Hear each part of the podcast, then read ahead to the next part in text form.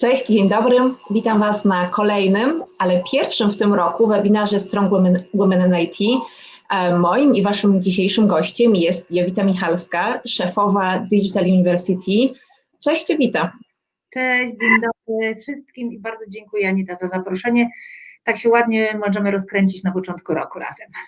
No, też się z tego bardzo cieszę i bardzo, e, bardzo się cieszę, że w ogóle możemy porozmawiać, że znalazłaś czas dla nas tak, żeby tytułem wstępu przybliżyć innym Twoją sylwetkę, opowiedz nam coś o sobie. Czym się zajmujesz, czym jest Digital University, um, tak żebyśmy mieli takie poczucie, z kim tutaj mamy szansę porozmawiać.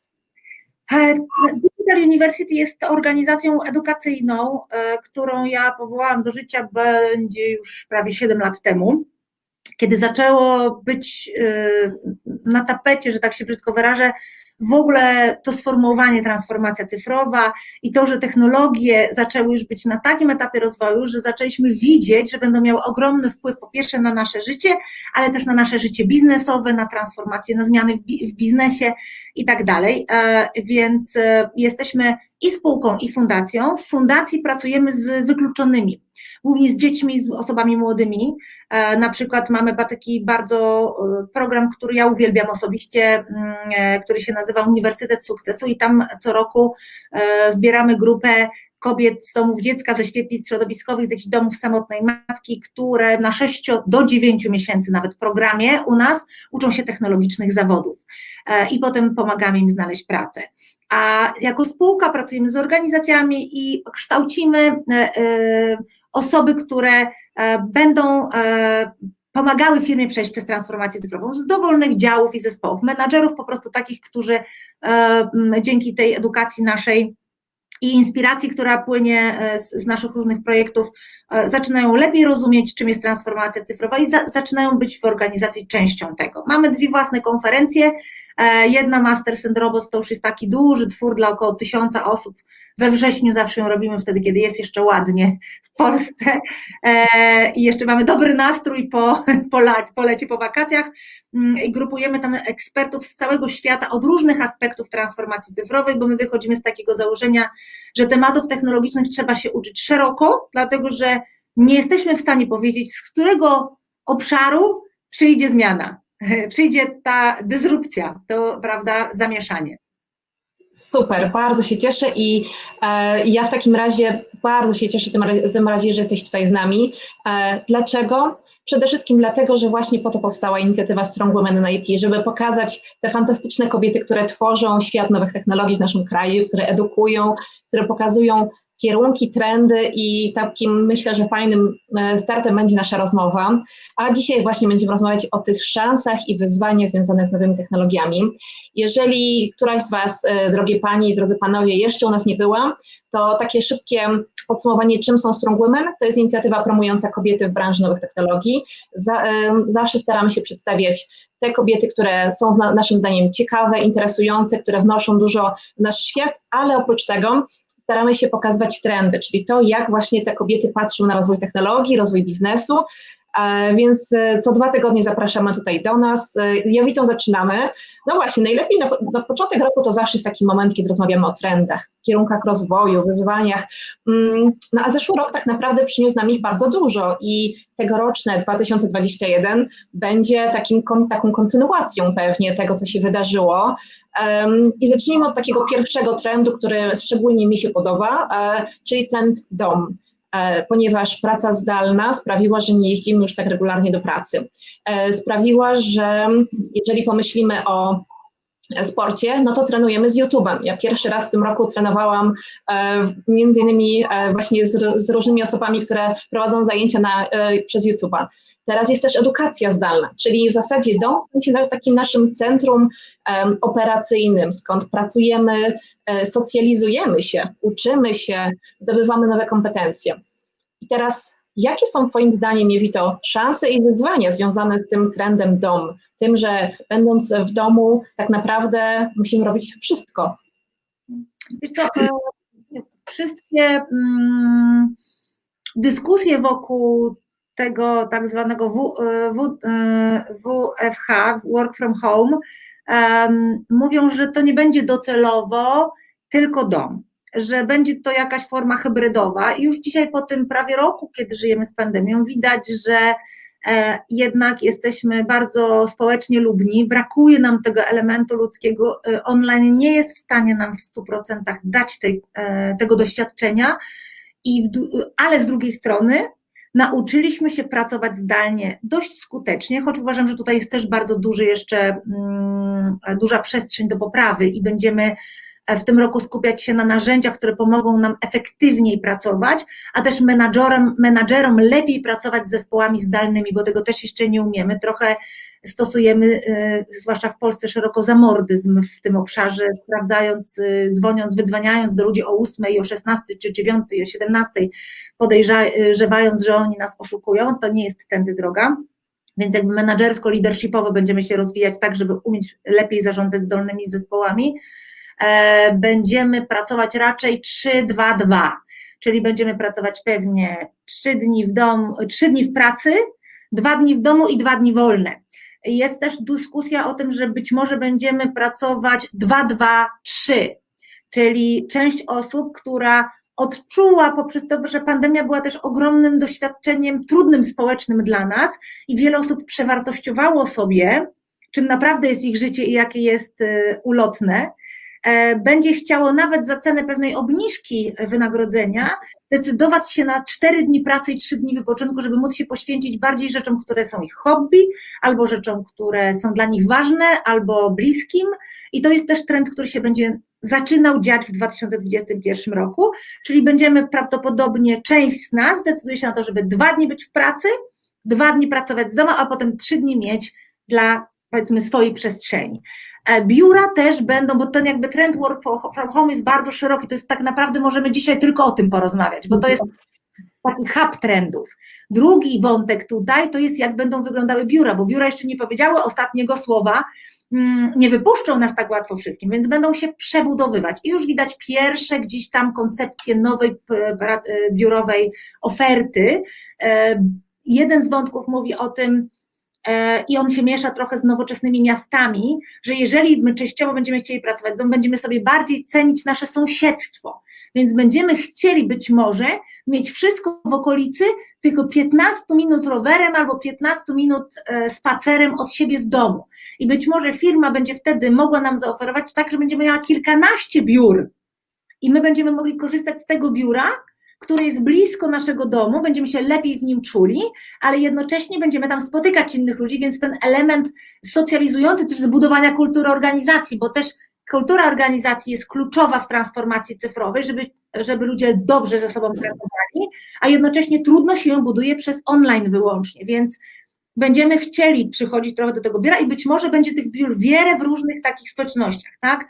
Druga rzecz, że biuro będzie bardziej skupione na pracy kreatywnej, na że, że wprowadzi, że biura wprowadzą e, więcej narzędzi do pracy kreatywnej, więcej narzędzi do pracy zespołowej, wspólnej, niejako w biurze będziesz te narzędzia miała, nie będzie twoja firma musiała e, e, tymi narzędziami się zajmować, to, to przestrzeń biurowa będzie je dostarczała oraz też pewną formę fanu i entertainmentu, takiego roz, rozrywki, której też nam brakuje, jeśli żyjemy w przestrzeni domowej cały czas ze swoimi domownikami, więc to się też zmieni. Edukacja zdalna bo Jutko, bo to jest bardzo penisz, bardzo penisz. Chciałabym pogłębić te tematy, bo tak szybko przejdziemy i e, jest jedno pytanie, e, czy to będzie nagranie dostępne. Tak, będzie dostępne to nagranie, ale wróćmy na chwilkę jeszcze do tego domu, bo zobacz, teraz ten dom epicentrum naszej aktywności. Tutaj też się restaurujemy, tutaj się gościmy, ale to też wiąże się z tym, że w zasadzie ciągle jesteśmy online. E, I z tego powodu, że jesteśmy ciągle online, wiąże się z tym to, że jesteśmy przepracowani, bo na przykład ta nasza praca się nie kończy, bo kiedyś chodząc do biura, to mieliśmy tą przestrzeń, ok, dobrze, e, kończy się praca, e, jadę do domu, prawda? Czyli był ten moment przejścia. Teraz tego przejścia nie ma. Z drugiej strony był też ten etap, kiedy faktycznie to entertainment, to zaraz o tym porozmawiamy, ale z drugiej strony, kiedy spojrzymy na to, że jest ten dom, to tak naprawdę mm, mamy dość technologii, bo jeżeli ciągle jesteśmy podłączeni, ciągle jesteśmy online, e, przekłada się na to, że mamy wszystkiego dość. E, mamy, nie mamy ochoty po pracy, kiedy już skończymy wszystkie zadania, albo przynajmniej te, które mieliśmy zrobić danego dnia. Chcemy troszkę odpocząć, więc unikamy tego kontaktu e, z internetem, ale czy na, na pewno i czy to się przekłada na nasze zdrowie? I jak w tej kwestii um, tutaj się to rozwija? Tutaj Dorota napisała, zgadzam się, Jowita 333, śle pracy, śle praca, 2, 3, może być przyszłością. No właśnie, ale też i właśnie, tu się kwestia kryje takiej elastyczności czasu pracy. Jakie widzisz tutaj możliwości, żeby technologia trochę nam pomogła podgraniczać tą kwestię właśnie przejścia i jak ty sama osobiście godzisz, godzisz to swoje życie zawodowe, technologiczne, skupione wokół innowacji z takim codziennym życiem, które też chcemy mieć? Hmm. E, wiesz co, pierwsza rzecz, która mi tutaj się nasuwa, to żebyśmy jako Strong Women in IT nie myliły online z technologią. Bo online jest tylko mikrofragmencik i my jesteśmy onlinem zmęczeni. Nie jesteśmy zmęczeni technologią, bo nie doświadczamy jej tak naprawdę, a tak za bardzo dużo. E, więc, więc onlinem jesteśmy zmęczeni, ale wiesz co, jesteśmy po pierwszym, niecałym pierwszym roku adaptacji. My jesteśmy w procesie adaptacji, więc my dopiero wykształcimy w sobie zdrowe nawyki pracy w takim trybie. My na razie zachłysnęliśmy się tym, że umiemy być online. Zachłysnęliśmy się, że klikam, jestem, gadam, mam te wirtualne kawki i przez pierwsze trzy miesiące, jak pewnie sama też dyskutowałaś, ja dyskutowałam z naszymi partnerami, klientami, z ekspertami, bo my reprezentujemy, reprezentujemy też w Polsce Singularity University, który jest takim hubem technologicznym amerykańskim, takim think tankiem i mamy 180 oddziałów, więc ja bardzo dużo takiej globalnej wiedzy e, fajnej e, od ludzi zaciągałam i było tak, że my zachłystywaliśmy się, jak nam świetnie idzie ta transformacja cyfrowa, która mhm. cyfrową w ogóle nie jest, bo to, że firmy kupiły po tysiąc laptopów, żeby ludzie mogli pracować zdalnie, to mówmy się, że to jest tylko wyrównanie. Natomiast musimy wykształcić i 2021, i tu jest ten trend, będzie się skupiał na tym, żeby ludzie zaczęli rozumieć, jak ja mogę być samozachowawczy w tym wszystkim, w jaki sposób, co mi krzywdzi, co mi daje największą efektywność, jak tych narzędzi najlepiej używać. I tu są dwa obszary. Pierwszy to jest taki psychologiczno-społeczny, czyli jak dwie godziny gadałam cały czas na online, to muszę sobie zrobić 20 minut przerwy dla higieny życiowej że ja inaczej pracuję, że nie mogę pracować w trybie 8-godzinnym, plus sobie dołożyć jeszcze 3 godziny, bo w online można więcej, tak? Bo tak jak mówiłaś, te socjalne elementy nam wypadły. Ja nie idę zrobić kawki, ja nie idę Dokładnie. z kimś przy, na korytarzu, ja nie gadam z kimś, kto siedzi przy biurku obok, tylko jestem cały czas, okej, okay, dobra, sorry, bo mam następnego kola. Wszyscy to znamy, prawda? Klik, klik, klik, tylko dobra, cholera, platforma. Więc to, to, y, to, i to jest niesamozachowawcze. A będziemy się uczyć takiej pracy, że będziemy pracować raczej w mniej więcej dwugodzinnych interwałach, ze spacerem po drodze, zrobieniem ćwiczenia oddechowego, jakąś formą krótkiej medytacji. Nie mówię tu o głębokich rzeczach duchowych, że będziemy teraz siedzieć na, y, na golasa jak Wim Hof na zimnie i tyłkiem rozgrzewać lód, ale mówię o drobnych rzeczach, o drobnych nawykach, które musimy zaprogramować u siebie na nowo, ponieważ weszliśmy w sposób pracy nowy i musimy się go nauczyć. Tamten poprzedni znaliśmy przez kilkadziesiąt lat. Dokładnie, bo na przykład my zawsze robiliśmy takie warsztaty na początku współpracy i one trwały 8 godzin.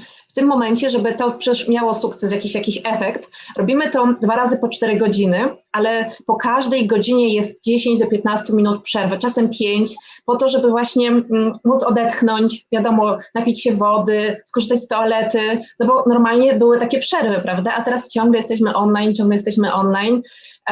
A czy ty masz jakieś takie swoje właśnie metody przejścia? Bo tutaj Danuta napisała, że brakuje jej takiego rytuału. W jaki sposób ty przechodzisz z tego rytmu pracowego na ten rytm taki luz, koniec, laba? Mhm. Wiesz co, ja przede wszystkim e, nie, nie pracuję dużo z domu.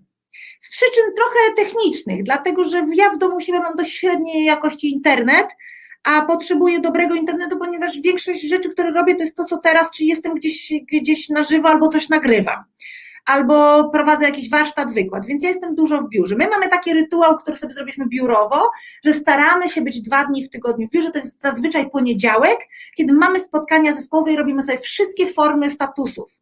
I wtedy jesteśmy razem, wtedy mamy tą interakcję. U mnie pracują bardzo różne osoby, są takie, które mają e, pełną chatę, są takie, które mieszkają same i przez pierwsze na przykład dwa miesiące pandemii nie widziały żadnej innej osoby.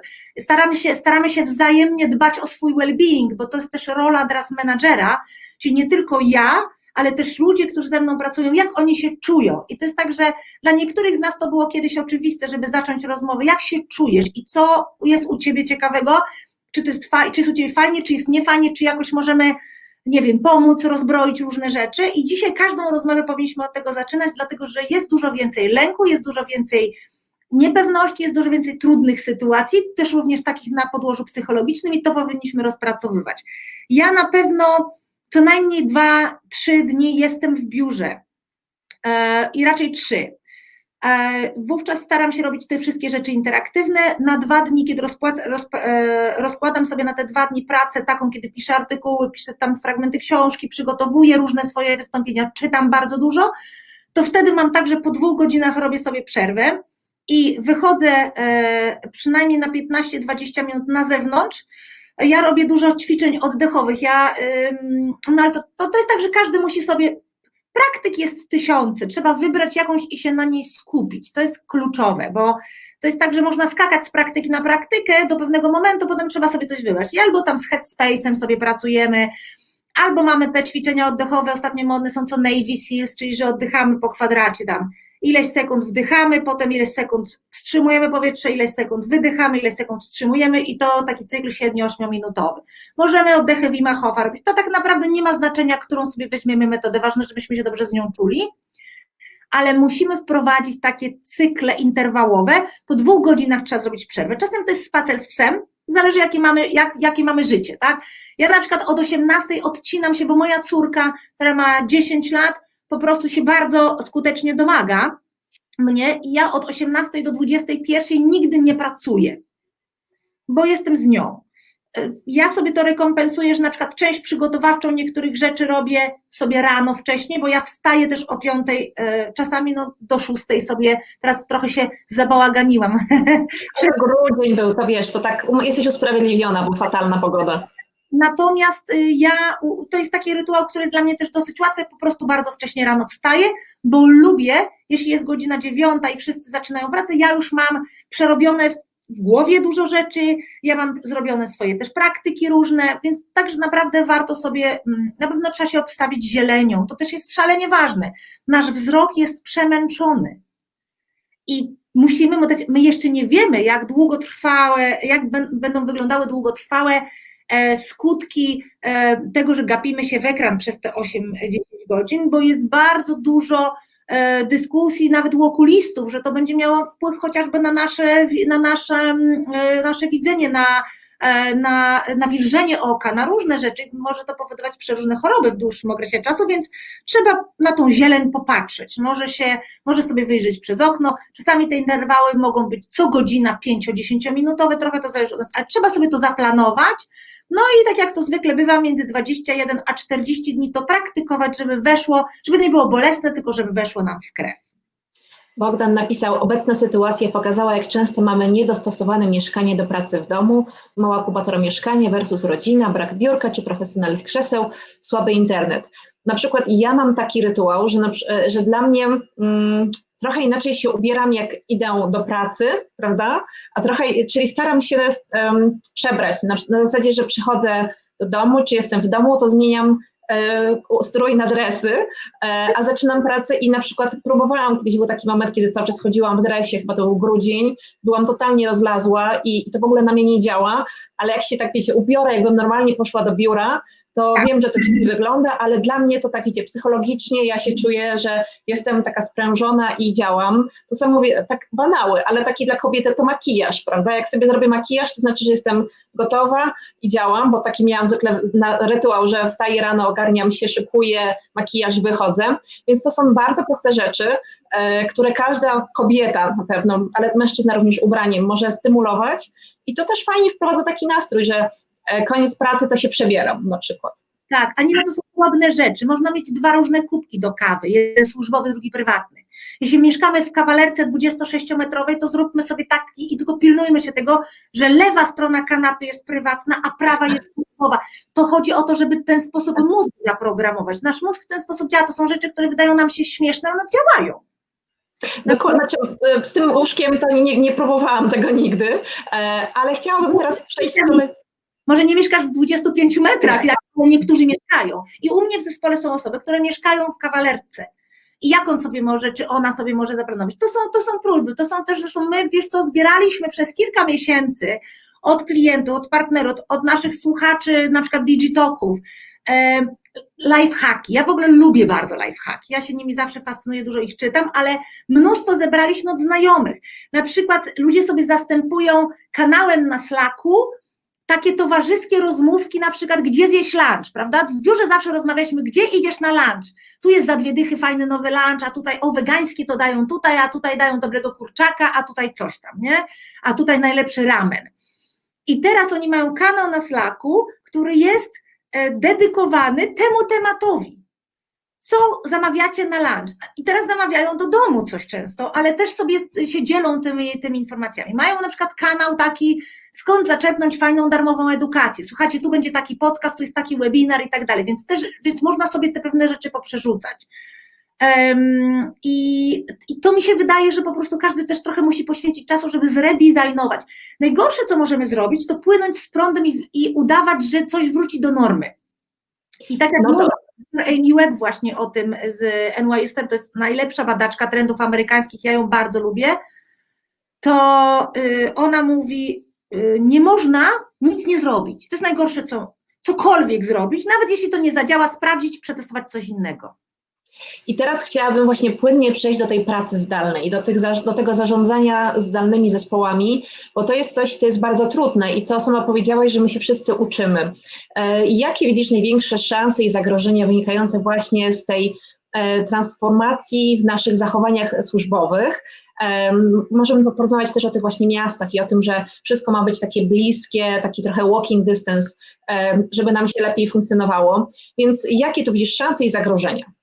To najpierw z mikroskali. Z mikroskali tak, czyli to, jest, to są te rzeczy ludzkie, bo możemy sobie, przecież są zagrożenia technologiczne pod, w obszarze cyber security, to są gigantyczne, ale myślę, że to nie będzie ciekawy temat na dzisiaj dla, dla naszych słuchaczy, a poza tym jest duży. E, e, natomiast ważne są te rzeczy, te aspekty ludzkie, czyli my nie umiemy raczej, oczywiście są chlubne przypadki, ale nie umiemy raczej e, ani pracować, ani zarządzać zespołami zdalnymi menadżer, lider w Polsce nauczył się zarządzać ludźmi, którzy siedzą w drugim pokoju. Mhm. I można pójść, zobaczyć, czy się lenią, czy pracują, ewentualnie kogoś obsztorcować i tak dalej. I można to robić on daily basis, cały czas. W momencie, kiedy przechodzimy na pracę zdalną, to podstawową pierwszą różnicą jest to, że nie jesteśmy w stanie skontrolować tych ludzi, czy oni pracują.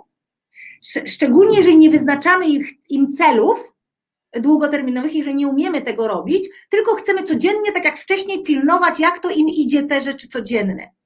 I teraz tak, możemy tylko przejść my na głęboką frustrację i spowodować, że ci ludzie się zwolnią. Ja się przyznam do jednej rzeczy, że przy pierwszym lockdownie my dokładnie miałyśmy coś takiego w firmie, że codziennie rano takie krótkie statusiki, e, jak tam nam idzie, co to się dzieje, bo faktycznie ja absolutnie zawsze byłam przeciwna pracy zdalnej, ja w nią nie wierzyłam, po prostu nie wierzyłam w produktywność i taki, w takiego rodzaju formie zatrudnienia i działania.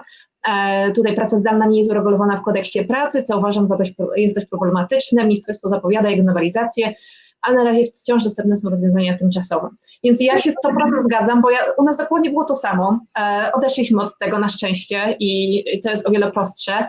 No ale właśnie, to jest tak, że kiedy zarządzamy no, e, osobami zdalnie, zdalnie, to trzeba mieć całą serię, a tak mi się wydaje, narzędzi, które pozwolą mierzyć tak jakby kierunek rozwoju. Nie chodzi o to o takie, o takie proste zadania, tylko takie, czy faktycznie idziemy w tą stronę, która, którą chcemy jako, jako działalność naszej firmy, ale też które umożliwią nam tą stałą komunikację. Czyli pierwsze takie narzędzie powiedziałaś Slack i taka, takie miejsce, żeby sobie można się socjalizować, taka kuchnia, która zwykle była w firmie. E, co jeszcze, co wy wykorzystujecie u siebie albo co wykorzystują wasi klienci, żeby faktycznie skutecznie zarządzać, czy jak w ogóle ty byś chciała, żebyśmy jako menedżerowie zarządzali firmami z, obecnie, kiedy praca jest zdalna? Wiesz co, jest kilka rzeczy. Narzędzia to jest druga dla mnie w kolejności rzecz. Pierwsza to jest attitude, to, czyli to jest to, jak my podchodzimy w ogóle do tego. Przede wszystkim Polska ma duże kłopoty z zaufaniem e, i z empatią. A to są dwie podstawowe rzeczy, które trzeba wprowadzić, jak się jest menadżerem. Teraz jest e, bardzo dużo się mówi o, e, o przywództwie w służbie. I, czyli to, to jest tak, że z jednej strony sytuacja na rynku jest ciężka i ludzie, którzy z nami pracują i u nas pracują, wiedzą o tym, że ta sytuacja jest ciężka.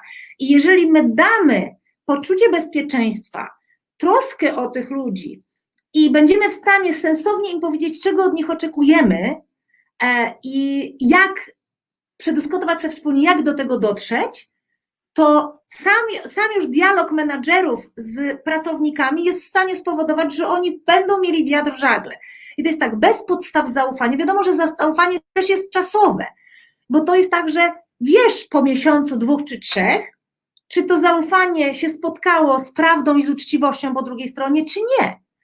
Natomiast nigdy nie będzie działało na dłuższą metę, jakiegokolwiek narzędzia byś nie użyła, po prostu pilnowanie, cerberowanie każdych pracowników. E, jest na przykład, e, są narzędzia, można sobie, e, nie wiem, my na przykład pracujemy dużo na Teamsach i na Teamsach mamy, zespoły mają całe systemy jakby z projektów, rozpisane bardzo czasami szczegółowo niektóre i siedzą sobie na tym i sobie dyskutują, kto jak kiedy to zrobił, na kiedy to może zrobić, kto od kogo może coś przejąć, czy się nie powielają, czy dwie osoby nie robią z różnych zespołów podobnej rzeczy, bo przecież nam się praca zazębia. I to jest oczywiście, ale to jest w innej kulturze. To nie jest w kulturze kontroli, to jest w kulturze współpracy taka rzecz, że każdy pracownik, na przykład ja mam pracowników różnych, są tacy, którzy mają bardzo komfortowe warunki, a są osoby, którym musieliśmy dać dwa czy trzy tygodnie rozbiegówki, bo na przykład mają bardzo e, małych, dwójkę bardzo małych dzieci w domu i niezbyt saprotującego partnera bądź partnerkę. I teraz zanim oni sobie to ułożyli, to nie można powiedzieć, po prostu zacząć od wiesz, dociskania tych ludzi, tylko od zrozumienia, słuchaj, widzę, że twoja produktywność spada, co możemy razem zrobić, jak możemy to przegadać, jak ja Ci mogę pomóc? I otwarte rozmawianie, rozbrajanie też tych rzeczy. Druga rzecz to są narzędzia. I oczywiście Slack, Asana, Trello, Teamsy, wiesz, czasami warto jest, są ludzie, którzy lubią pracować na kilku różnorodnych narzędziach, są osoby, które lubią pracować w jednym narzędziu. No na przykład jeżeli mamy Teamsy, to bardzo dużo w tych Teamsach jesteśmy w stanie zrobić. Mamy i czaty, i dyskusje, i projekty rozpisane i tak dalej, i tak dalej, i tak dalej. Więc jakby połączenie tych dwóch rzeczy, czyli takiego właśnie przywództwa w służbie, sensownego, y, tak, komunikacja nigdy nie była ważna bardziej niż jest teraz, kiedy musimy rzeczywiście rozmawiać z ludźmi, jakie są oczekiwania, klarownie przekazywać wizję naszej działalności, pytać ludzi, co by zrobili w takiej sytuacji, gdzie jesteśmy w trudnym momencie, coś nam się zepsuło i na przykład jedna linia biznesowa nie ma racji bytu więcej. Może ludzie z dołu będą, więc taki ten up, bottom up i top down, bardziej więcej tej dyskusji. Czyli trochę, trochę rzeczy, o których sobie długo gadamy, ale prawda jest taka, że nawet jeśli sobie długo o nich gadamy, to w większości przypadków tego nie robiliśmy. Mnie bardzo uderzyło na początku, zaraz po pandemii, badania, które szereg naszych klientów popełniło u siebie HR, również, również właśnie szefowie HR-ów z różnych organizacji, gdzie im wychodziło, że połowa pracowników chce wrócić do biura, a połowa chciałaby dalej kontynuować pracę zdalną. Tylko w tej połowie, która chciała wrócić do biura, było dużo więcej menadżerów wyższego szczebla niż niższego. I wysnuwaliśmy sobie taki wniosek, że właśnie dlatego że menadżerowie nie potrafią zarządzać ludźmi zdalnie, to marzą jak najszybciej o powrocie do biura, żeby znowu ich tam dopaść. Ale bo to jest trudne, jak już powiedziałyśmy, nie miałyśmy się gdzie tego nauczyć wcześniej. E, I to trochę nas prowadzi do kolejnego tematu, a właśnie tej e, Magda napisała, narzędzia nie zbudują zaufania i współpracy wspierają oczywiście. Mm, czyli mówimy o temacie jak transformacja cyfrowa i rozmawiałyśmy o tym, że tak naprawdę to jest coś nieuniknionego i tak naprawdę dopiero ten 2021 rok będzie takim, taką eksplozją tego, co się zaczęło w zeszłym roku i każdy z nas będzie kimś, kto będzie zajmował się tą transformacją cyfrową. Jak ty to rozumiesz? E, co przez to masz na myśli, kiedy myślisz, że ktoś, kto zajmuje się sprzedażą jest jednocześnie specem od transformacji? Mm, pozorom. Teraz mamy jeszcze taką sytuację, że e, bardzo niewiele osób w firmach rzeczywiście rozumie czym jest transformacja. To sformułowanie jest wyświechtane i je bardzo dobrze znamy, natomiast rzadko kiedy wiemy, co za nim stoi. Czyli co to na przykład znaczy, że ja pracuję w marketingu i mój y, dział, czy mój pion, czy moje, mój, mój, mój departament, czy y, jak to się tam nazywa, ma przejść proces transformacji cyfrowej. To co ja znaczy się muszę wiedzieć? Muszę znać studia przypadków, które się zadziewają w procesach właśnie automatyzacji, czy przejścia na zarządzanie poprzez dane. E, w obszarze marketingu w różnych firmach, niekoniecznie z mojego sektora, i ja znam tych case'ów ileś tam, i ja wiem, co na przykład jest do wdrożenia u nas i co jest do przeprowadzenia jako proces.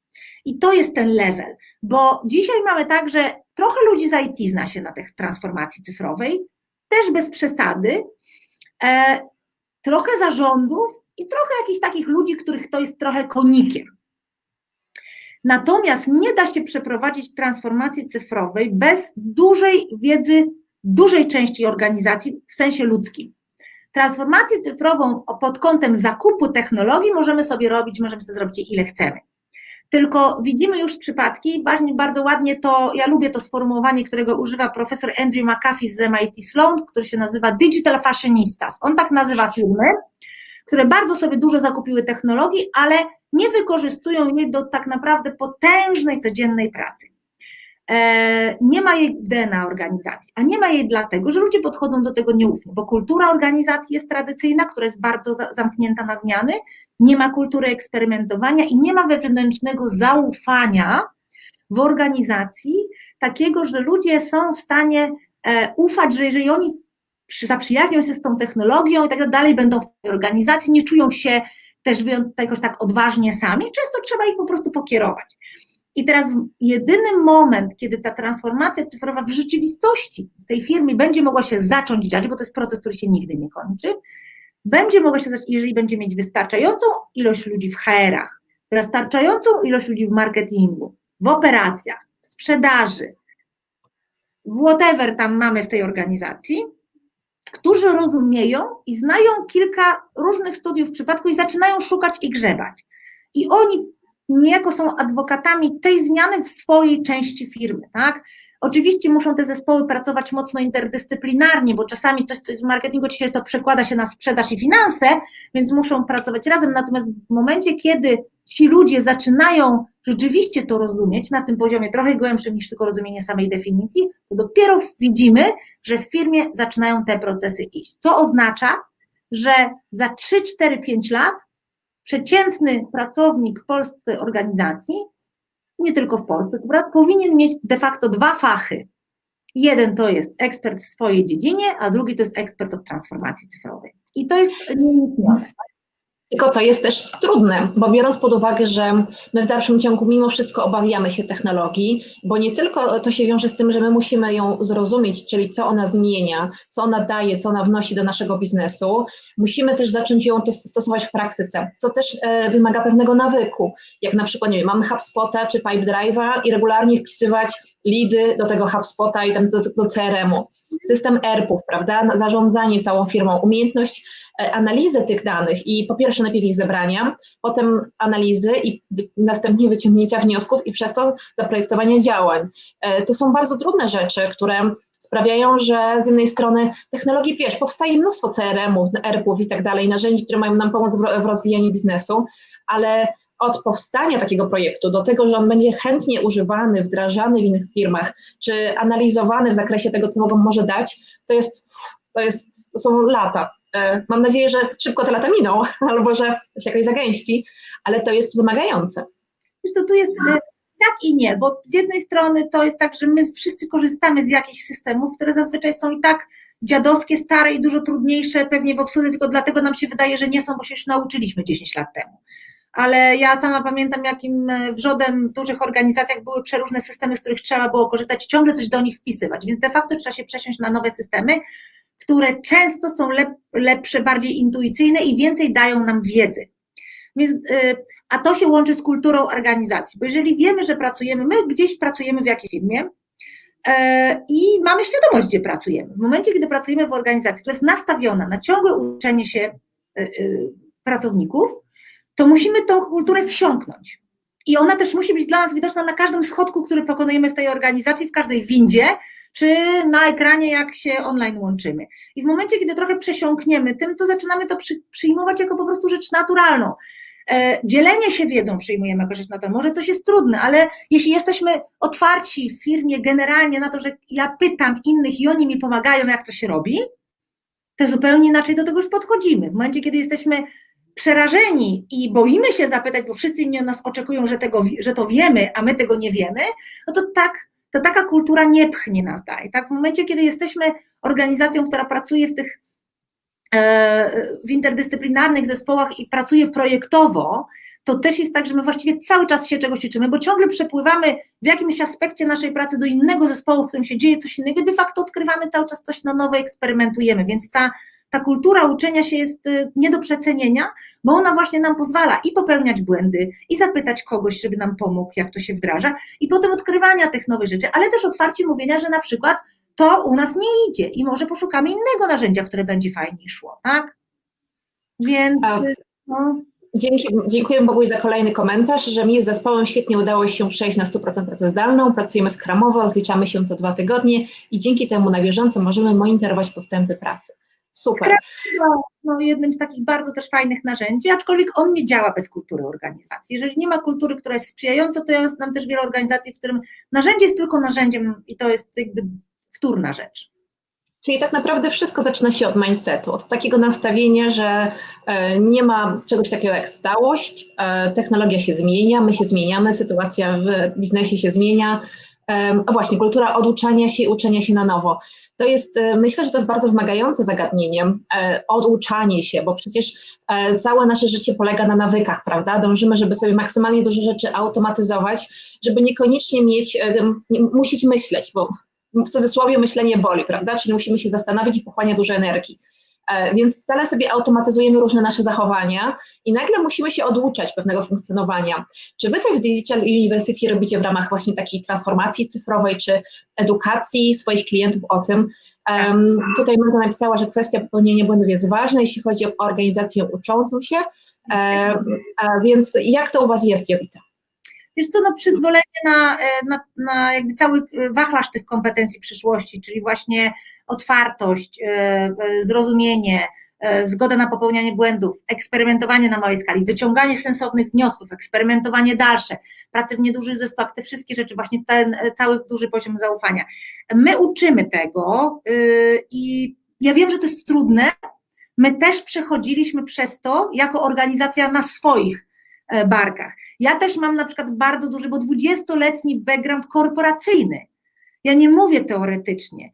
My bardzo dobrze rozumiemy, z jakimi e, bolączkami e, borykają się nasi partnerzy i klienci, bo ja sama byłam dyrektorem dużych działów w korporacji przez 20 lat i wiem, jakie są tam wyzwania. Wiem, że ludzie tam pracują 10, 15, 20 lat, wiem, że zawsze robili tak samo rzeczy, wiem, że była zupełnie inna kultura. E, malowania trawy na zielono, przygotowania na za, przygotowywania na zarząd, pokazywania takich, tak, małymi kroczkami idziemy do zmiany, ale zobacz, jakie obiecujący jest na przykład jeden fakt. Od 9-10 miesięcy jesteśmy w pandemii. Świat się przewrócił do góry nogami. Dzisiaj po 9 miesiącach wydaje nam się, że to jest normalne. Mm. Zobacz, jak my się wywróciliśmy wszyscy o 180 stopni. Zobacz, jak jednak mózg, i to społecznie, cało, i to i dziesięciolatki, i osiemdziesięciolatki. Jak jesteśmy adaptacyjni w naturze, jak już się nas przymusi. Więc to nie jest tak, że to jest takie, my sobie zakład, zakładamy te zastawki, to jest bardzo trudne, to jest nie do zrobienia, ja tak nie umiem, ja się boję technologii. A prawda jest taka, że w momencie, kiedy nas łupnie, to okazuje się, że jesteśmy przestawieni i nagle po dwóch, trzy, trzech tygodniach uważamy, że to jest normalka, wszyscy chodzą w maskach. Jakbyś w styczniu zeszłego roku zrobiła zdjęcie ulicy dzisiejszej, to by ci nikt nie uwierzył, pomyśleliby, że to jest film na, Netflix, na Netflixie albo jakaś, jakieś upozorowanie czegoś. Więc to też świadczy o tym, że my jesteśmy adaptowalni, tylko trzeba do tego przywrócić.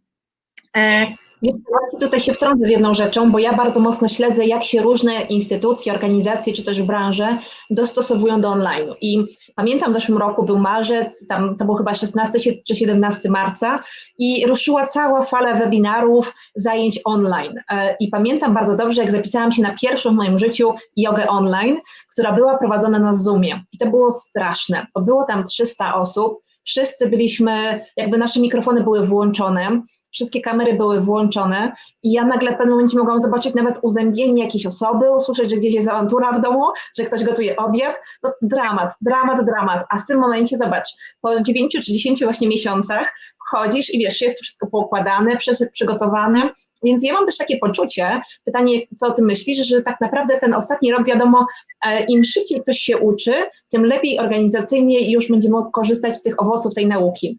E, I za rok o tej porze nie będzie już tolerancji, albo będzie ona dużo mniejsza, na słabej jakości taką pracę online'ową, czy takie działania związane z taką komunikacją, czy przejściem na online przez firmy. Są, tu są znowu dwa wątki, bo jeden wątek to jest właśnie te elementy, o których mówimy, to są elementy kultury organizacji, czyli właśnie zaufanie, otwartość i tak dalej. I to są rzeczy, które muszą, prze, muszą wejść w kulturę, muszą być no, ciągle powtarzane, muszą się e, dziać. A drugie to są te twarde kompetencje, czyli rzeczywiście jak zrobić to, że moja że mój dział będzie bardziej cyfrowy, bardziej zautomatyzowany. I to są rzeczywiście takie skille, których się trzeba po prostu nauczyć na programach edukacyjnych. My teraz przygotowujemy i myślę, że to jest bardzo ważne, bo też jest bardzo ważne, y, obserwujemy to na świecie, set programów edukacyjnych z certyfikacją takiego digital transformation profesjonalisty lidera dla różnych poziomów w organizacji, dla różnych grup. Po to, żebyśmy my mogli też uzyskać taką wiedzę i wiedzieć, że ją mamy, a nie biegać po. Przez cały zeszły rok do mnie pisało bardzo dużo ludzi. Więcej nawet kobiet niż mężczyzn, bo kobiety są, wydaje mi się, takie nawet skłonniejsze w tej całej sytuacji, żeby się rozwijać i pisało do mnie, co ja mam zrobić. Ja wiem, ja jestem księgową, pracuję w takiej firmie, pracuję w tym mieście, e, pracuję 15 lat, robię co czuję, że muszę się rozwijać, czuję, że muszę wsiąść do tego pociągu, pani Jowito. Co ja mam zrobić? I ja mówiłam, no dobra, no to oglądaj moje webinary, ale to było za mało, no bo to z tego, że ona obejrzy powiedzmy te moje webinary, no to coś tam będzie rozróżniała, może przestanie się trochę bać. No to nie jest, jak ja, ja podczas 30-minutowych webinarów, tak jak i ty, tak jak my co dzisiaj nie rozmawiam, nie przekazuję twardej wiedzy. Więc zaczęliśmy przygotowywać programy i w tej chwili jesteśmy w przededniu wprowadzenia, bo od marca wprowadzamy takie trzy poziomy programów, po którym na koniec dostajesz certyfikat Digital Transformation Expert w swoim obszarze. I oprócz tego, że masz, umiesz robić sprzedaż, rozumiesz też jak być. I w momencie, kiedy 20, 30, 40% zespołów w organizacji tę kompetencję będzie posiadało, to ta transformacja ruszy, bo trochę zaczyna być groźnie, e, bo w momencie, kiedy my nie stransformujemy tych organizacji, to nic po nich nie zostanie. Mówią o tym oczywiście big techowcy, tam prezesi Google'a, Microsofta, Facebooka, bo to jest też oczywiście w ich interesie i my im do końca nie ufamy, jak oni mówią. Za 10 lat będą firmy albo oparte o AI, albo będą firmy, które właśnie się zwijają z rynku. Ale to jest prawda i raczej to będzie bardziej za 5 niż za 10, bo jednak przyspieszamy technologicznie to już widać. Więc te, po prostu w tym wyścigu konkurencyjnym nie damy sobie rady, bo po pierwsze do e, konkurencji dołączają inne organizacje. Zobaczmy, co się dzieje na przykład w obszarze, w obszarze okołomedycznym. Czy pięć lat temu myślelibyśmy sobie, że Amazon będzie zagrożeniem dla firm farmaceutycznych? Bardzo realnym. Mogę podać 5, 6, 7 przykładów, jak, prawda? I więc budzi się nowa konkurencja, a obecni gracze na rynku transformują się. Jeśli ja się nie stransformuję, tylko będę nadal o tym rozmawiał, to w pewnym momencie ten rozdźwięk będzie widoczny, bo my zaczęliśmy od mówienia, od zatrudniania chief digital officerów, gdzie jedna osoba nie zmieni firmy, nawet jeżeli jest najwspanialsza, zwłaszcza jak nie ma budżetu i zespołu, a często tak jest. I my zaczęliśmy od opowiadania, że łączymy się ze startupami, one będą wprowadzać nam innowacje, nie umiejąc zupełnie tych procesów prowadzić. Więc albo zamordowaliśmy te startupy, albo siebie po części. Wiesz, to przypomina mi się ta historia przede wszystkim Kodaka w tym momencie, e, gdzie po prostu oni nie nadążyli za cyfryzacją, za tym, że teraz, e, że łatwiej zupełnie inaczej były robione zdjęcia i tak naprawdę wypadli z rynku i e, nie wiem, czy ten rynek będzie aż tak brutalny w krótkiej perspektywie czasu, ale w dłuższej myślę, że masz e, dużo racji. Wiesz co, to jest taki case, na którym wszyscy wieszamy psy i on jest tak naprawdę nieco innym, no bo Kotak po prostu nie zrozumiał, że model biznesowy się zmienia. Natomiast Thomas Cook bardzo tąpnął przed pandemią, rozwalił rynek podróżniczy, dlatego że okazało się, że transformacja technologiczna i to, że ludzie się rodzą digital natives z narzędziami, z których korzystają, jeśli ktoś po prostu tego nie zauważa, bo uważa, że jest zbyt duży, żeby się tym przejmować, no to po prostu umiera. I tak się dzieje. I coraz więcej jest sektorów, gdzie na przykład, zobacz to, co się w poprzednim roku zadziało ze stacjonarnymi sieciami e, handlowymi przeróżnymi albo zrozumiały i na gwałt przeszły na dobry online, bo jeszcze to customer experience jest ważne w online, czyli czy my jesteśmy w stanie dostarczyć e, bezbolesne doświadczenie temu klientowi, który chce coś od nas kupić. Bo jeżeli raz ci się nie uda czegoś kupić na tej stronie, to przy tej nadpodaży dóbr, którą mamy, kupisz u kogoś innego i tam już nigdy nie wrócisz. Jeśli zamawiasz jedzenie przez internet, to są teraz firmy, które się totalnie rozwijają, to jeżeli ci firma nie zgubi pół, do, pół, pół, e, tego, mówię tu sama platforma, zgubi ci pół zamówienia, coś ci się nie dzieje, bo będzie ci się wieszało, nigdy do nich nie wrócisz. Absolutnie. Są... Jesteśmy totalnie nielojalni. Po prostu lojalność jest na dalekim, dalekim, e, po prostu na dalekiej liście, dalekim miejscu na liście. Zaufanie i dlatego to odpowiedzialność pracowników. I zobacz, jak nam się ten łańcuszek pięknie łączy, bo w momencie, kiedy chcemy przejść ten proces, to jest jedyna szansa dla naszej firmy, żeby została w tym wyścigu, bo i my wtedy będziemy mieć tam pracę. Więc zamiatanie pod dywan, malowanie trawy na zielono, mówienie, że się na czymś znamy, bo mamy to na pierwszym slajdzie prezentacji, czyli takie korporacyjne myki, których się nauczyliśmy przez wiele lat i to nie jest tak, że ja kogoś oskarżam, bo sama również pamiętam, jak to było naturalne narzędzie pracy. Musimy dzisiaj zmienić na rzeczywiste wprowadzanie tych zmian, a przede wszystkim na otwartą kulturę nauki i rzeczywiście, i to jest tak, że pierwszy raz chyba w historii świata korporacyjnego musimy być bardziej odpowiedzialni za swoją edukację niż firma jest za naszą. Bo Co przez to rozumiesz? Przez to, że jeżeli ja wiem o tym, ja sama poszukuję dla siebie edukacji. Jest mnóstwo takiej edukacji około, powiedzmy to jest około edukacja, w dużej mierze inspiracja darmowej, całkiem dobry. To jest na przykład to, co my teraz sobie tutaj uprawiamy, czy to, co, co Digital University oferuje za darmo, zupełnie jako digitoki, czy całe masę artykułów dobrych, e, materiałów, które, które jesteśmy w stanie się douczać, TEDxów wszelkich, które jesteśmy w stanie się douczać za darmo. Tutaj musimy w sobie wykreować pewną dyscyplinę, że powiedzmy dwa razy w tygodniu 30 minut dokładnie na to poświęcam ale też wyszukiwanie sobie wszelkiego rodzaju właśnie kursów, czy właśnie programów edukacyjnych i nawet pójście do firmy i powiedzenie, hej, kup mi to, a jeżeli firma, która się nie rozwija, ma to gdzieś, to ja powiem, ok, ja sobie to kupię na raty. Jeżeli ja zarabiam 5-8 tysięcy miesięcznie, to jeżeli kurs, e, u nas takie są, kosztuje podstawowy, nie wiem, 600 zł, a ten troszkę bardziej zaawansowany, jakieś tam 2 czy 3 czy 4 tysiące złotych, no to jestem w stanie sobie to chociaż na raty kupić. Bo ja przez to będę dużo bardziej wartościowym pracownikiem.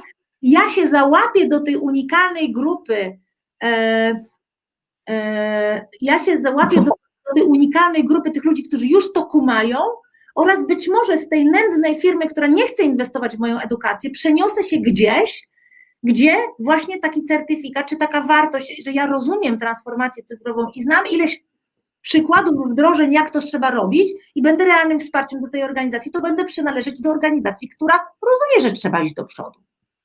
To teraz idziemy w stronę tego, jak ty się, moja droga, uczysz.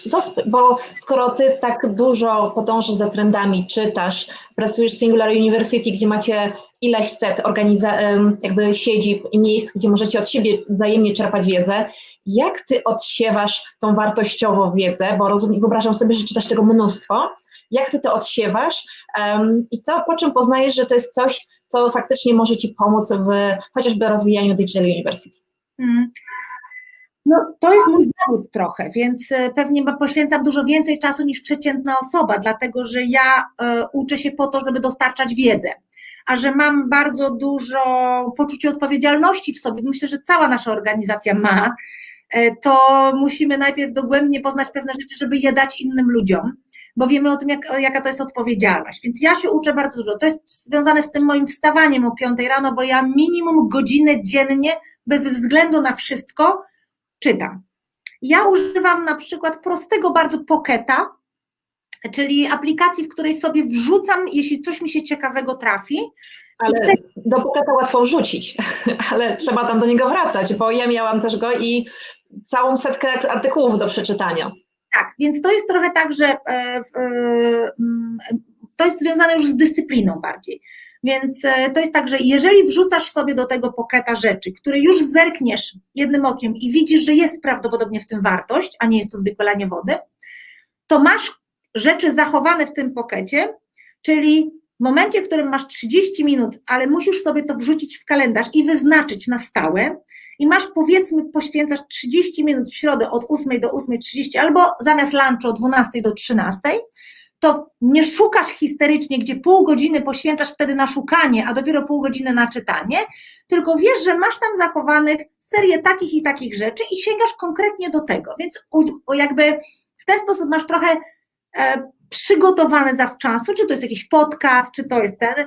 Obserwacja ludzi, którzy dla ciebie są pewnego rodzaju idolami w tym obszarze, czyli takich różnych influencerów, którzy przesiewają dla ciebie wiedzę jest drugim takim krokiem. Czyli, że ja nie patrzę na chybił, trafił i nie, słuch, i nie czytam i nie słucham przypadkowych ludzi, tylko mam 10 osób, które uważam, że są ekspertami w tej dziedzinie i nie robią fuszerki i nie opowiadają bzdur, tylko dlatego, że mają łatwy dostęp, bo można wcisnąć guzik record i, czy tam wiesz, you are on i po prostu mogą mówić do innych, tylko są y, rzeczywistą wiedzą, y, że tak powiem, zasileni, to łatwiej jest też, bo powiedzmy, ja sobie mówię, ok, obejrzę sobie znowu coś u Tima Ferrisa, czym posłucham, albo e, obejrzę i posłucham sobie znowu coś u, nie wiem, e, o Rida Hoffmana, czy kogokolwiek innego.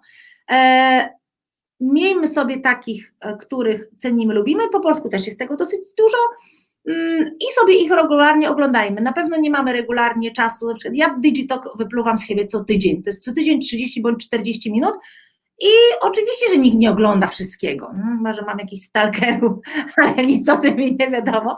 Więc zawsze jest coś, co można tam znaleźć, czego się nie oglądało, albo coś, co akurat jest dla nas istotne. Jeżeli na przykład teraz jesteśmy zainteresowani, ok, chcę coś poczytać o custom experience y, w, w procesach zmiany, albo po pandemii coś się zmieni, to mam gdzieś zachowany na ten temat artykuł. Więc jedna rzecz to jest kumulowanie tej wiedzy sobie, korzystanie z właściwych źródeł, ale najważniejsze, ale absolutnie najważniejsze jest to, żeby mieć zabukowany czas, który jest dla nas święty i go nigdy nie odpuszczamy. Bo bardzo wielu naszych różnych partnerów i klientów mi tak, o Jezu, my nie mamy na to czas, czasu, ale nie ma takiej możliwości, że nie macie, bo to jest po prostu coś, że będziesz mieć, nie będziesz mieć, nie będziesz miał. Tak samo jak ludzie mówią, nie mam czasu chodzić do lekarza. Okej, okay, to zabijecie zawał, po prostu y, z zaskoczenia nie? jeżeli masz problemy z sercem albo z nadciśnieniem. To jest tego samego rodzaju. Totalnie się zgadzam. Totalnie się zgadzam, bo też częścią nasze, naszej pracy jest właśnie być na bieżąco z tym, co się dzieje i jak się nie jest na bieżąco, no to tak naprawdę ja myślę, że po części też trochę sprzedaję taką wiedzę. No to teraz jedno z moich ostatnich pytań do Ciebie, więc jeżeli kto, e, ktoś z naszych widzów ma pytanie, to ma teraz ostatnią szansę na ich zadanie. E, moja droga, powiedz mi, jaką najlepszą radę biznesową dostałaś czy to w zeszłym roku, czy w ostatnim czasie, czy w ogóle w życiu, którą chciałabyś się podzielić i która najbardziej wpłynęła na Twoje życie? Hmm. Ja um, mam taki zestaw, e, powiedzmy, ratunkowy. Ja byłam, e, to, ktoś tu nie słucha, to wie o tym, byłam kilka lat temu, to już chyba teraz ze 4 lata, e, na takim programie w, w Stanach Zjednoczonych mentoringowym, takim, to jest, był taki Global Mentorship Program, na którym e, kobiety z różnych krajów rozwijających się, które zajmują się ważnymi tematami i jakąś tam budują skalę, miały szansę się pouczyć różnych rzeczy, które były dla nich ważne. I na tym programie ja spotkałam w Waszyngtonie i w Nowym Jorku grupę nieprawdopodobnych kobiet, które przekazały mi wszystkie swoje lifehacki, pomysły, koncepty, historie życiowe. I ja z tego wyłuszczyłam kilka rzeczy. Pierwsza rzecz to jest taka, że bez względu na to, ile masz lat, możesz, być, możesz coś możesz zmienić i zacząć coś innego robić, Bo w Polsce w pewnym momencie, pamiętam, był taki czas, teraz to się trochę zmienia, bo już kobiety dochodzą mocniej też do głosu, ale był taki czas, że jak miałaś 35 lat, to właściwie już trzeba by było się powoli szykować, nie wiem, na tą taką emeryturkę i, mm, i właściwie jak gdyby nic już do przodu, bardziej już to, że wszystko osiągnęłam. Więc to, co pokazały mi 60-paroletnie e, nowojorskie bizneswomen, które po prostu robiły kolejny pivot swojego biznesu e, i znowu osiągały super fajny sukces, e, to że, to, że to jest ważne, żeby w każdym wieku po prostu wiedzieć o tym, że ja mogę ten, ten świat technologiczny iść i sobie, sobie zupełnie nie robić takich limitów. Druga rzecz to jest systematyczność działań. I ja mam, e, ja zrobiłam parę razy naprawdę dużą transformację w swoim życiu. Jak, jak mówię, ja, ja z dyrektora marketingu w korporacji, gdzie miałam świetną pracę i bardzo, że tak powiem, dobrze wspominam i wszystkie moje zespoły i, i, i, i, tą, i tą pracę i te reklamy, które nakręciliśmy i tę całą masę fajnych rzeczy, które nam się udało zrobić z tymi dużymi budżetami, i ja w pewnym momencie zrobiłam o 180 stopni shift, założyłam fundację od zera razem z koleżanką w obszarze, którym nigdy w życiu nie miałam żadnego doświadczenia, nie wiedziałam jak się zarabia, mało tego, nie było wygodne zarabiać w tym obszarze. E, potem do tego dołączyłam spółkę, teraz właściwie można powiedzieć, że jesteśmy takim scale-upem, więc zrobiłam taki shift. Tylko dlatego, że miałam bardzo fajne narzędzia, które sobie przystosowałam. Między innymi to było pisanie w zeszycie tego, jak ja sobie wyobrażam moje życie za rok do przodu ciągłe przepisywanie, taki rytuał, właśnie co dwa, trzy dni ja po prostu walczyłam z tym, co ja tam napisałam, wstydziłam się tego, co tam jest napisane, że albo to było za duże, albo to było za małe, e, ambitne. Ciągle to przepisywałam i kreowałam sobie ten świat. I największą radą, którą ja mogę dać, to jest bycie projektantem swojego życia, bo to jest dzisiaj możliwe, niż takie płynięcie z tym, co inni nam dadzą i co nam zaoferują, bo być może nam zaoferują rzeczy, które pod koniec życia uznamy, że były beznadziejne i nic fajnego nie zrobiliśmy. Wszyscy mamy jakiś potencjał. Super. E, ja chyba słyszałam, że gdzieś chyba Brian Tracy mówił o takiej metodzie. To ile miałaś zeszytów, gdzie przepisywałaś tą swoją projekcję przyszłego życia? Ja jestem Jed, bardzo zakupowa i do tej pory to mam chyba koło setki różnych zeszytów. Zawsze sobie kupuję ładny zeszyt, nowy i, e, i ja piszę też ręcznie dużo. Uważam, że to jest bardzo ważne. Co jest ciekawe, żeby, bo mm, akurat taka kobieta bardzo na mnie zrobiła duże wrażenie, która była pierwszą czarnoskórą i pierwszą płci żeńskiej e, szefową e, NBA. To nigdy się nie zdarzyło wcześniej. Ona była po pierwsze czarnoskóra, po drugie kobieta. Zawsze to byli biali mężczyźni przez wiele, wiele, wiele, wiele lat. Ona marzyła o tym od dziecka. Sześciokrotnie e, występowała w konkursie na to stanowisko, za szóstym razem je dostała. I ona mówiła mi, że robiła to, e, że e, wyobrażała sobie, że już ten rok minął i, pisała ten, e, taki swój dziennik z perspektywy, że okej, okay, siedzę sobie w tym swoim fajnym, wymarzonym biurze, tu mam, nie wiem, w moim przypadku kawę, latę na migdałowym mleku i sobie wspominam, jak ten rok poszedł i co ja tam zrobiłem. Ja nie wiem, czy ja bym zrobiła Masters and Robots, które miało w założeniu event z kilkudziesięcioma ekspertami z całego świata, których w ogóle jeszcze nie znałam i nie wiedziałam, jak do nich dotrzeć, e, dla tysiąca osób e, e, płatny, gdzie w Polsce wszystkie eventy wtedy były za darmo, czy ja bym zrobiła, gdybym sobie tej pracy nie wykonała. Bo w mojej głowie już to było wykonalne, inaczej bym się na coś takiego nie zamytała, bo ja nie miałam też doświadczenia. Team nasz w ogóle nie miał doświadczenia. My, się, my robiliśmy to pierwszy raz od zera, nie ucząc się od nikogo i nie biorąc żadnych benchmarków trzepnęliśmy to na swojej skórze. E, I potem co roku do, dokładaliśmy coś od tego, więc to jest narzędzie, które powoduje, że najpierw widzisz i uważasz za możliwe rzeczy, nawet bardzo przełomowe, których nie robiłeś wcześniej, czy nie robiłaś wcześniej. Super, Jowita, myślę, że jesteś prawdziwą strong women in IT, naprawdę. Mm. Bardzo Ci dziękuję za naszą rozmowę. Jak będziecie robić projekty, w których my jako strong women możemy Wam pomóc, czy to w komunikacji, czy w dotarciu, czy jakkolwiek inaczej, to koniecznie dawaj nam znać, bardzo chętnie będziemy z Tobą działać. Um, więc moi, dro moi drodzy słuchacze, widzowie, za dwa tygodnie będziemy rozmawiać o holakracji i o tym, w jaki sposób można zarządzać zespołami przy płaskiej strukturze i naszym gościem będzie Ania Zarudzka, a dziś moim i waszym gościem była Jawita. Mam nadzieję, że ta rozmowa była dla was równie przyjemna jak dla mnie. Bardzo ci dziękuję i mam nadzieję, że jeszcze kiedyś wrócimy do naszych rozmów, bo prawda jest taka, że nie poruszyłyśmy wszystkich zagadnień, które chciałam dzisiaj z tobą e, omówić, więc jest jeszcze przestrzeń do wielu, wielu takich naszych spotkań.